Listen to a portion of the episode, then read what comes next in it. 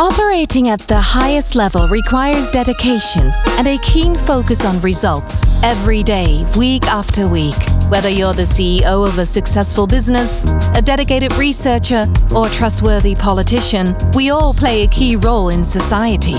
We are judged on our achievements, our competences, and our professionalism. But who are these key players? What drives them? What do they do in their free time? And how do they handle the pressure of their public lives? This is OmniTalk International. Hi, I'm Ron Lemmens, and today, along with Charlotte Hérault from Omnicom PR Group, I talk with Dieter Hofmann about his three sources of inspiration.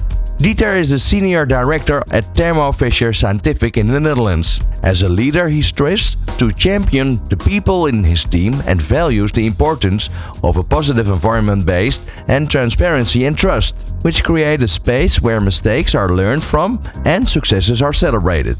This is OmniTalks International on New Business Radio. Hi, Charlotte. Hi, Ron. Hi, Dieter. Hi, Dieter. Hi, everyone. Welcome in our studio. Welcome. Yeah, thank you for having us. And Dieter, thanks for being here. You grew up in the 70s in Caledon, South Africa. What was your childhood like? Yeah, I was born in 1970. My um, two parents, my parents was both uh, from South Africa. My dad was a German national. My mom is South African national. Um, out of the two of them, we got like four brothers, um, two of two of my siblings, and uh, yeah, it was an interesting time in South Africa in the sense that we were both all growing into into apartheid unfortunately, at the age of 13, um, which and I was the eldest of, of, the four, of the four brothers, my father passed away, and through that passing, you know, it was a it was a difficult time. Um, my mom, sort of the sole bread, breadwinner at the time, so we all moved from a from a, in the Northern Cape, which is right up in the in the top part of South Africa. We moved down to to Caledon um, where as a 13 year old, I just finished my primary school and 14 year old started my high school. So it was a difficult time. Um, my mom worked. Uh, it also gave me a lot of new things because uh, it was an environment. We moved closer to our family at the time. Um, but, you know, it was difficult. Uh, and in the end, you know, what I take from that was uh, it was a safe environment to grow up with. We knew a lot of our friends at the time, uh, and by end of 1989 is when I decided to go to university. Hmm. And how did your parents experience the apartheid? It was for them interesting because you know being an being an apartheid at the time was difficult. Um, I think what we experienced in most of most African households, in the white households, was that we would have a a domestic worker that will come in and work for us. We didn't experience that in our house, but in most of the South African white family houses, there would be a, a, domestic person coming in. But it was a safe environment at the time. Little did I know at the time what, what it really meant to, you know, to be an apartheid because you, as a teenager, when you grow up, you don't experience that, you know, for you, for you at that time, or at, le- at least for me at that time, it was just life as normal. Um, and where things started to change for me personally was when I went to university. That's when my eyes opened up. Because of the, the, the stories that you heard and uh, talk about the students uh, about this apartheid? Yeah, so apartheid, um, you know, we in Caledon, which was in the Western Cape, um, you know, we had more different ethnic groups. Uh, it wasn't a black community; it was more a colored community. Um, you know, it was it was we would play with them, but uh, you know, with it, with with with them in a in a certain sense, um, you're you know you were always seen as a uh, don't do it because of the apartheid system, um, which is of course not what what you as a child ever want to go through. So it was a it was a difficult time, um, you know. But as I said, when at university level, when you started to grow up as in as a person, getting more knowledge about what what's going around you and uh, where you find yourself, that's the time when I realized that um, this is not this is not good, and it shouldn't be the case at all. Mm. Okay. Interesting, interesting. And you mentioned primary school. You mentioned university.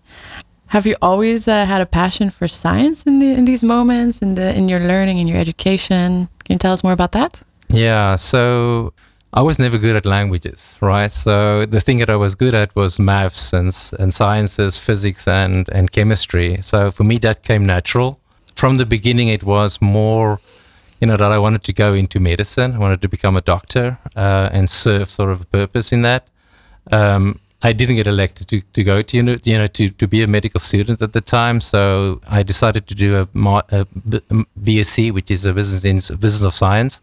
Um, and at the time at university, which started in 1989, um, I was respons- I was sort of studying genetics, biochemistry, and physiology. That was sort of my majors. Um, I did that for a couple of years, three years, and in 1991 I graduated. After that, uh, for two years, I decided to study further and did do my honors at, at Stellenbosch University. Um, I ended up finishing my, my, my honors in 1991. And then it was time for, because the money started to dry up, you know, the, the student loan got, got heavy on me as well.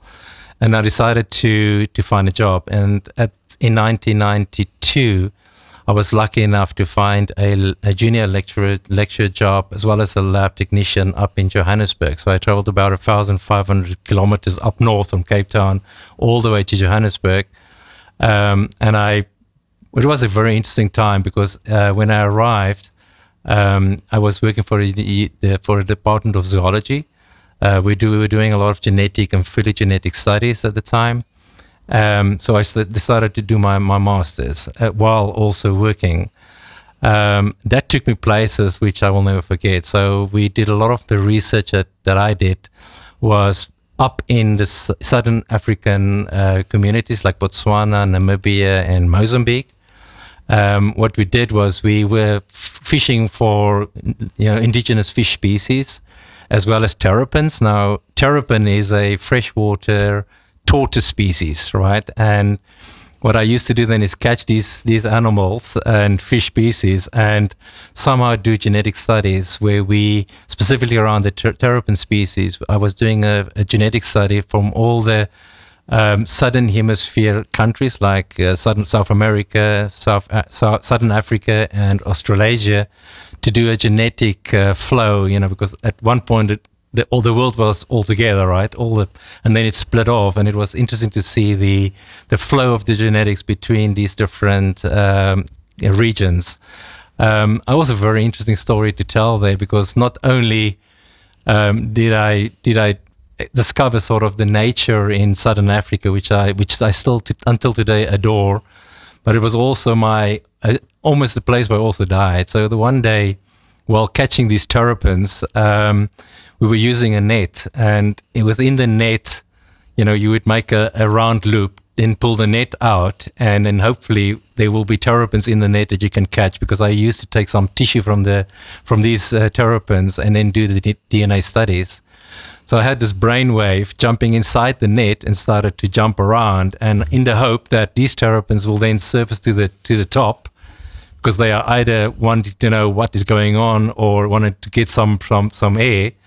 Um, and in doing that, we were pulling out the net. I got out of the out of the net, and the net was getting heavier and heavier as we were pulling it out. And to our disbelief, there was a four meter crocodile lying Whoa. in the net oh that within a second broke the entire net into pieces. Oh, wow. Uh, needless to say, we were off there as soon as possible, running to the car, uh, break the first beer, and rest the rest of the day. That was that was a very interesting, interesting experience. Yeah, interesting and extreme indeed. Wow, that's uh, very unique.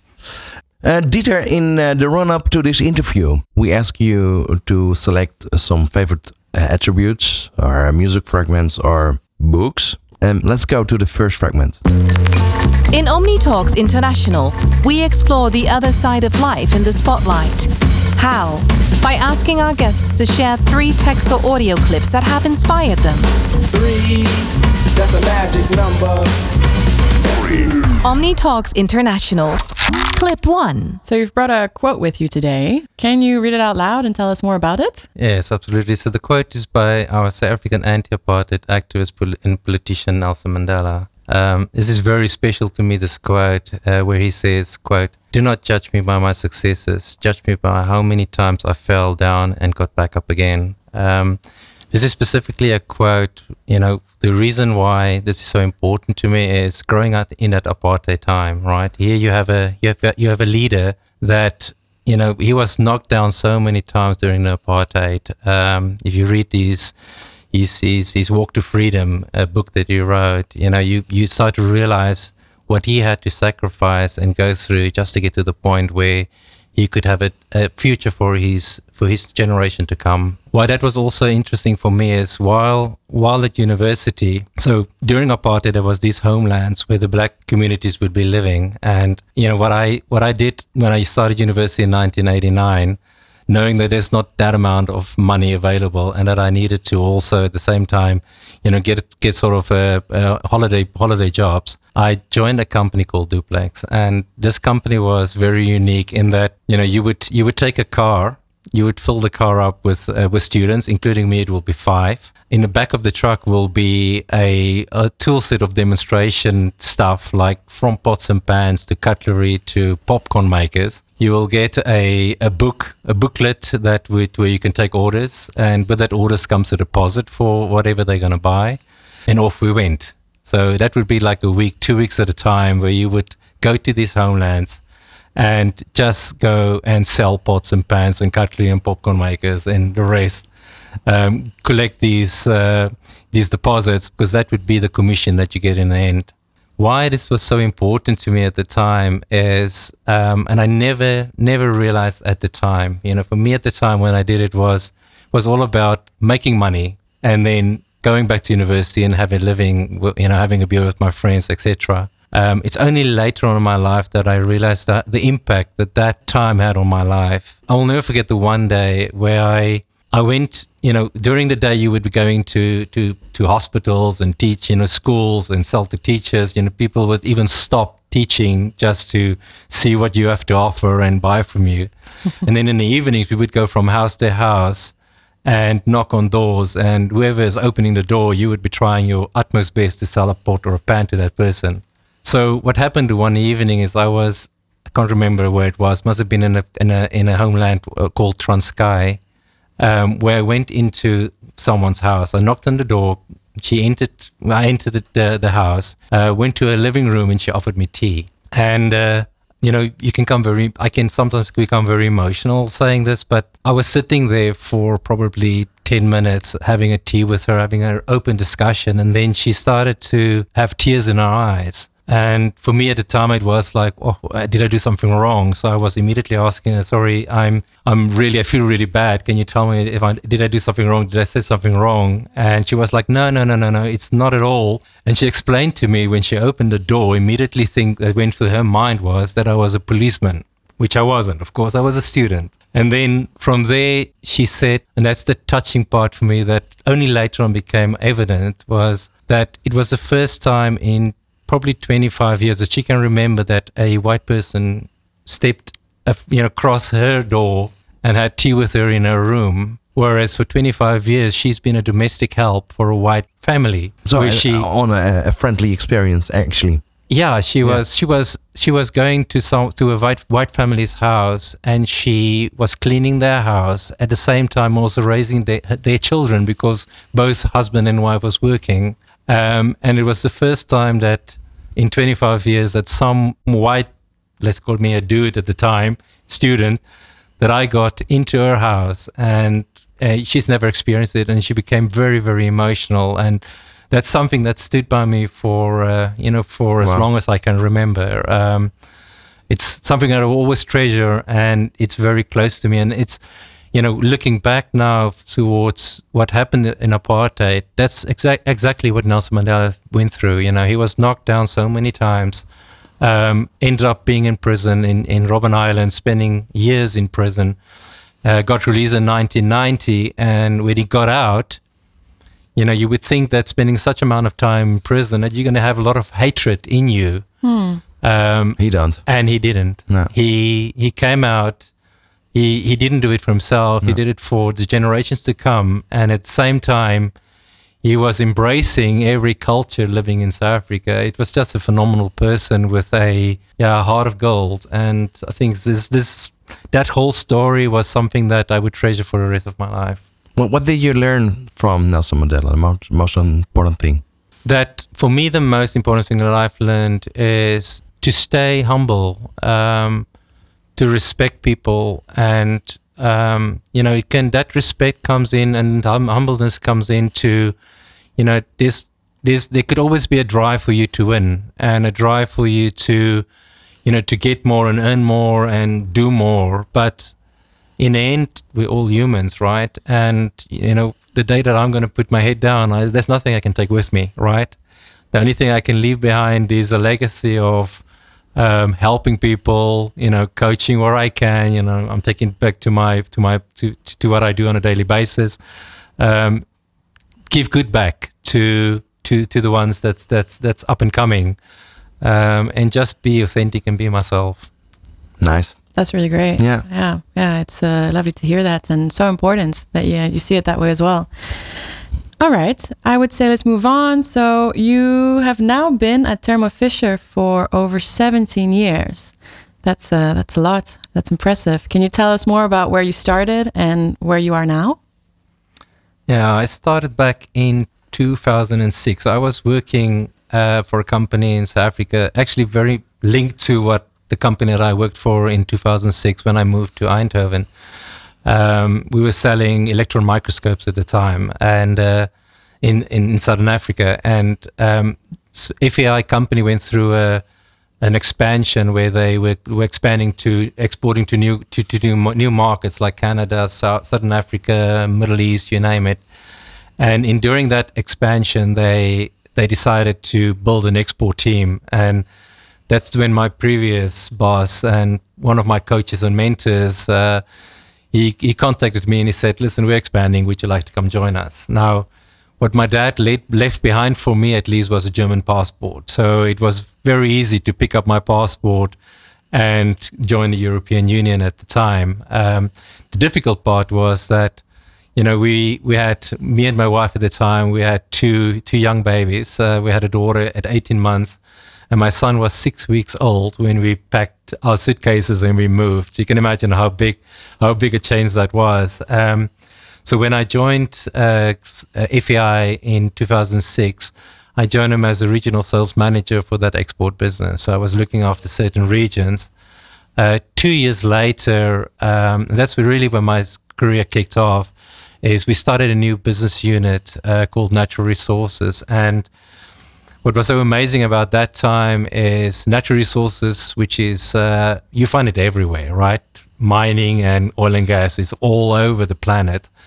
So what was so nice about that time uh, as a sales and sales development manager is that I, I, I got to form my own team, and through that forming of the team, we went everywhere from South America, you know, spending time in Machu Picchu, to Australia uh, in the outback, and I was part north of the Nordic in Finland, you know, visiting uh, visiting customers there uh, to places like Papua New Guinea and Mongolia. So I've, I've been all over the place, which um, the beauty of that was for me, again, the cultures that I picked up. So I, I learned that, you know, I thought I had it really difficult in, in South Africa with apartheid and being in a country like India, then you realize, wow, it's it, it, there's more, there's more to it, right? Uh, oh, how was it to to go back to uh, South Africa after this all these experiences and, and your professional uh, career?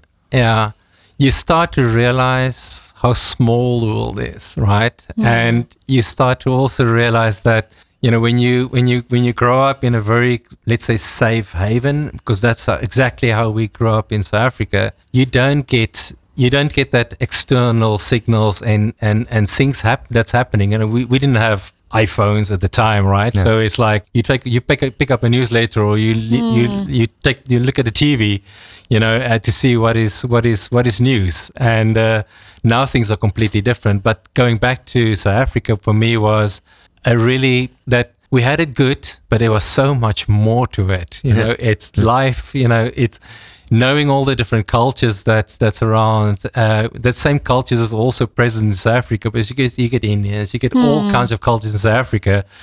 But then you realize how small the world is and how, how much there is to learn actually just to expand your horizons. What's so special, unique about the business segment that you lead today? Yeah. So after I after I did the the natural resources, I eventually moved back into more more the material science side, and uh, um, you know, working in the material science, we very quickly realized that industry is a big big growth area. And what we did was we started to segment the industrial business into into verticals, of which batteries was one of the verticals.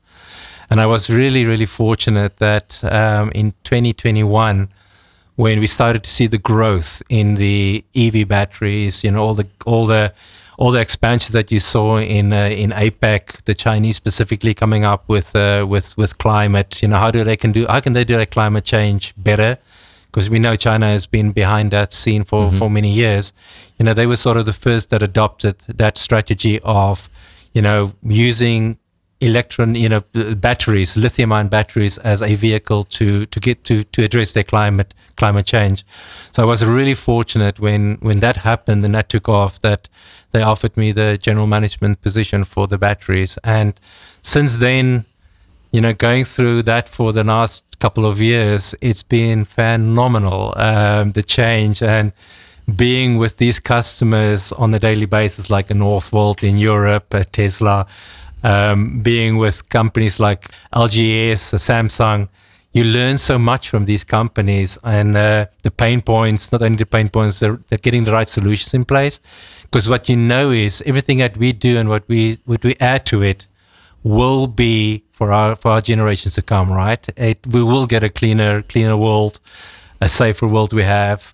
Um, but this cleaner is the part that we are lacking, and you know we we we hear it every day. If you pick up a newspaper or you read an article, it's all about climate change and how do we need to address that.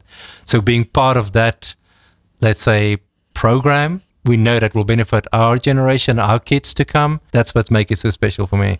Yeah, and you mentioned along the way as well many pain points, many customers, many you know many different things that you've uh, you've uh, you've come across, and I, I, I can only imagine that it's it's been such a journey for you, and, and, and mistakes were were made. I, I, can imagine along the way as well.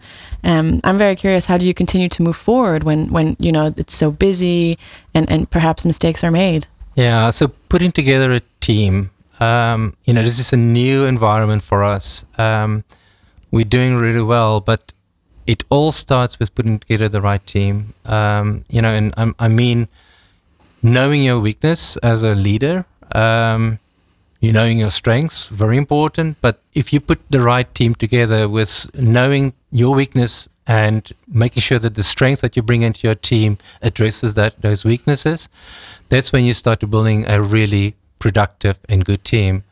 That said, in an environment like a, a startup, and that's exactly what we are, what we are within our within, within our organization at the moment. Um, you must also be willing for people to make mistakes because it's so dynamic, it's so fast, fast energy. There's so many things happening on a daily basis, and it's it comes down to pro- prioritizing what's what do we do now, what do we do next, and sometimes people will make mistakes, but making mistakes it's all about learning from that, right? Mm. We want to learn from mistakes. Um, that's how we form ourselves. And if you if you can turn around a, a mistake into reality and get it, getting it on a good path again, everybody learn from that and you become stronger as a team. Mm and that must not be easy all the time right? It must be you know some moments must be easier to to to pick up and try again and others might be a bit more difficult. How do you energize yourself and make sure that you know your battery is always charged so that you can always pick up and and move on? Right. Yeah it's it's making sure that the team works optimally right? I tend to put a lot of ownership in my teams where they know they know exactly what needs to be done. They take ownership. I have a lot of trust in what they do. Um, and out of that trust and ownership comes um, what they deliver as in I own it, but I'm also responsible for the results that comes with it. And I'm allowed to make mistakes at the same time. And if you do that right and you you get to a point where you address those things, that's when you as a business you can move forward and and get stronger together. Before we go to the second fragment, what was your biggest learning? Until now?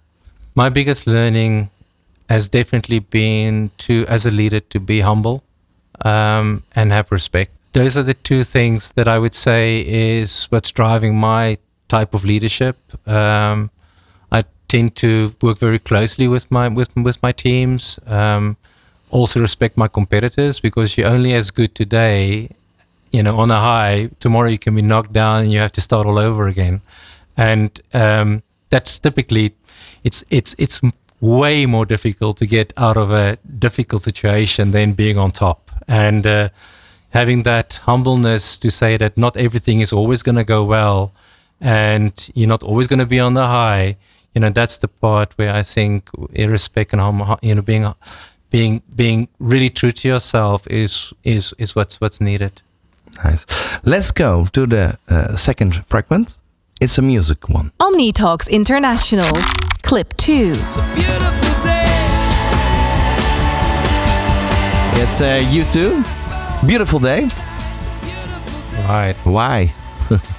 yeah, it's uh, the lyrics. It's the meaning. The meaning of the lyrics for me. It, it's it's really a reminder of how we have a choice to either celebrate our triumphs, um, or we can cry with spilled milk, right? And you know, sometimes it's it is the spilled milk that you learn most from. Um, but in the end, it's a beautiful, it's still a beautiful day. We wake up and we open our eyes, and life goes on. So, and the the part that I also like about it is um, never to never be complacent, right? And uh, that complacency is something that is a hurdle that we stumble across every single time, and that's where this song is so powerful for me. I love the optimism in that. Yeah. and actually, great. every day has a beautiful day. it has to be a beautiful day. It has okay. to be, exactly. Yeah, it has to be, yeah. So, uh, how important is music in your life, actually, uh, Dieter? Very important. Um, you know, for me, I would say it it it's an emotional thing. Um, most of the times, the music that I would listen to is upbeat because I'm a very positive person and I like to, you know, like to be to up upbeat music. But there's also times when you you want to be you want to be alone, you want to be with yourself, and that's when the sad sad sad music comes in and it takes you back to places, events that happened in your life that was meaningful to you, right? Uh, and uh, I typically do that, especially do that when I'm on a on a flight. You know, when I find my myself on a flight somewhere, I'm off to Korea in a week's time. You know, that's when I have my my earphones on and I'm listening to my Spotify uh, list, and it's just relaxing. And most of the times, these songs that takes me away to to places that I've been or events that I've gone through that was meaningful to me. Yeah. Nice. And at home with yeah. your family, is there music? Is that the important thing? It is an important thing. Yeah, we we tend to dance a lot at home. Um, you know, I've I've I've remarried, so uh, we are a blended family in the sense that you know the, my wife is a Texan. So you would ask yourself, how does a Texan get here? And I, we we met one another here in in in the Netherlands we were both married. She was married to a to a Dutchman, and as things normally, sometimes it doesn't work out. So we met up about seven years ago. We've now been married for a year, and uh, together we've got four four four kids. Um, and we have a Boston Terrier, a dog called Bella.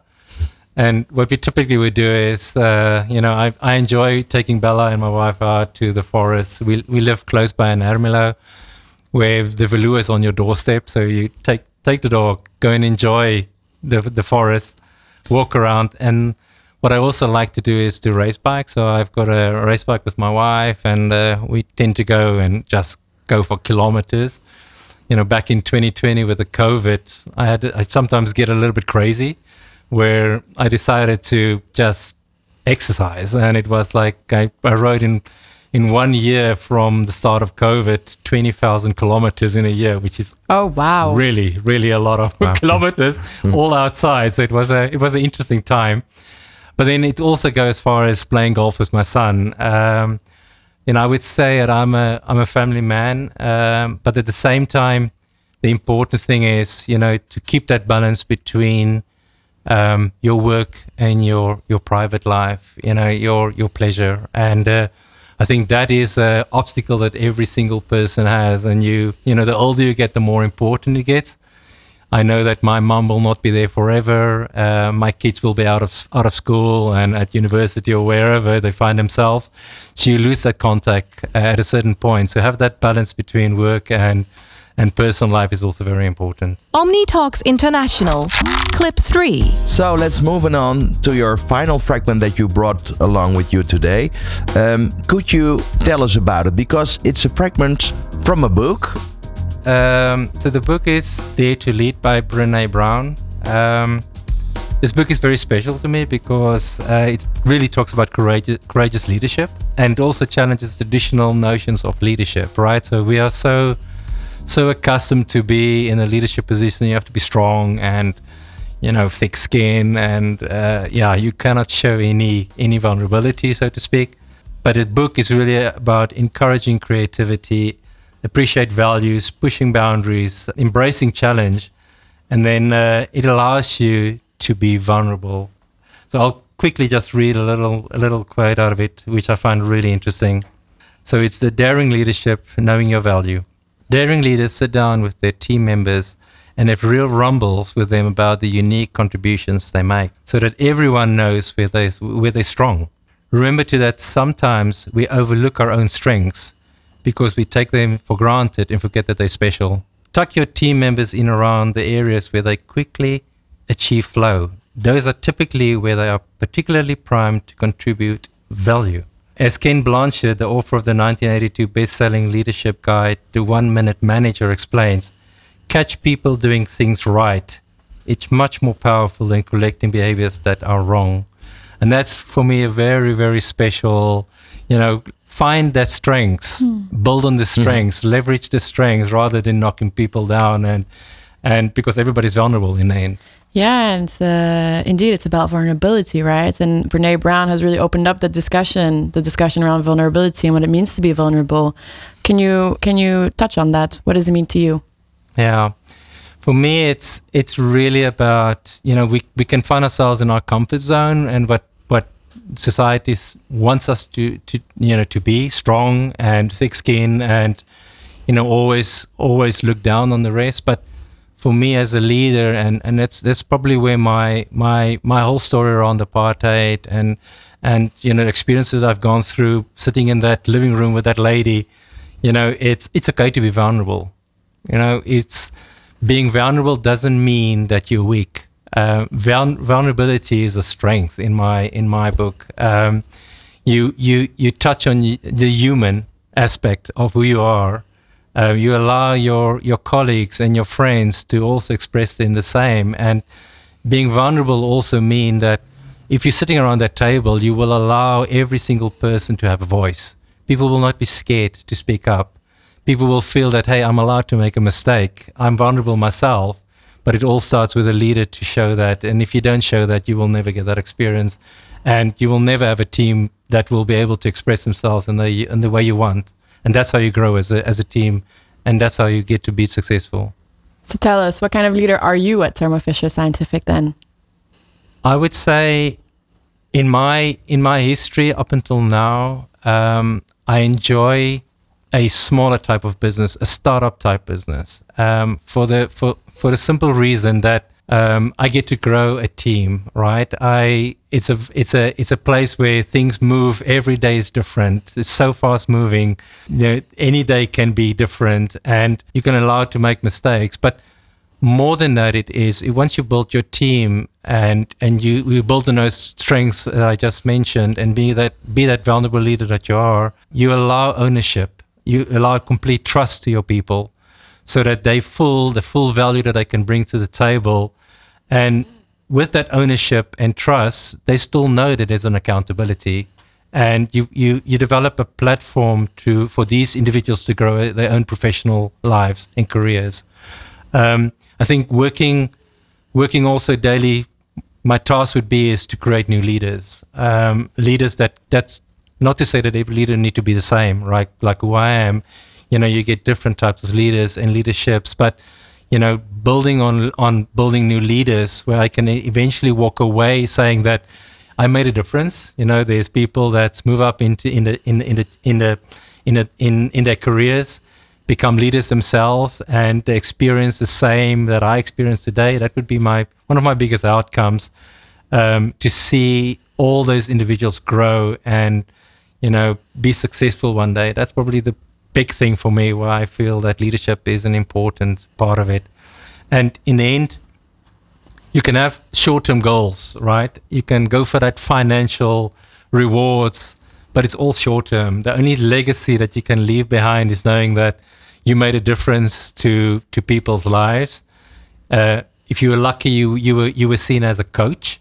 Um, mm-hmm. People people rely on you and they learn from you and they respect you. So that's probably the legacy that I would rather want to leave behind than knowing that I read I I had, I, I met all my KPIs, but I didn't grow people. Mm-hmm. So I would rather grow people and meet my my KPIs, but my legacy should be you know growing the people that that I worked with. Yeah, thank you for sharing that. So our last uh, question: um, What's the best advice you ever received about learning a team, and from who? Yeah. So someone someone that's also very dear to me is uh, an ex-president Barack Obama. Um, I I once sat through an interview that he had, and uh, he was asked, "What is your what is your advice to young people?" And he had a very very interesting answer, saying that you know when you select your team, it's very important to understand your strengths and weaknesses, which we touched on. Um, but in the end, go find those doers. What is a doer? A doer is someone where but will look at something, they get stuff done. And, you know, getting stuff done means, you know, you get people that, that would say that, um, you know, they, they can describe all the problems in the world. Um, they can explain anything that's gone wrong and why things cannot be fixed. But a doer is someone that would say, hey, let me take that, uh, let me take care of that you know, I'll take it on and I will, I will make it happen. Mm-hmm. Uh, and that speaks a lot to how I also see my team and how I the, the positiveness that I want to bring around my team is I want a lot of doers in my in my organization. People that cannot only explain what's going wrong and why it cannot be done. It's people that that's willing to take it on, fix it, so that we can move on and be stronger in our organization. Thank you. Okay, Dieter, um, it's time for our final question. And we have that question every episode. What song do you put on for inspiration? Now, for inspiration, I would say if there's one song that gets me going and that's, that gives me a lift, it's uh, the song from the Commodores, Night Shift. Okay. Why? I think the tempo and the beat. The beat speaks to me. It somehow it's it's it gets me. I see you driving. I see you driving. It gets me going. okay, Dieter, we would like to uh, thank you uh, to come over here to our studio and thank you for your story.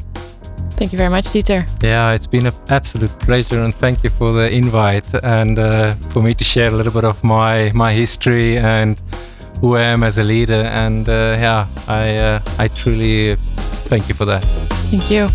Thanks for listening to OmniTalks International. If you'd like to share your thoughts with us, send an email to info at newbusinessradio.nl. And do listen to all other episodes on newbusinessradio.nl or tune in to your favorite podcast channel.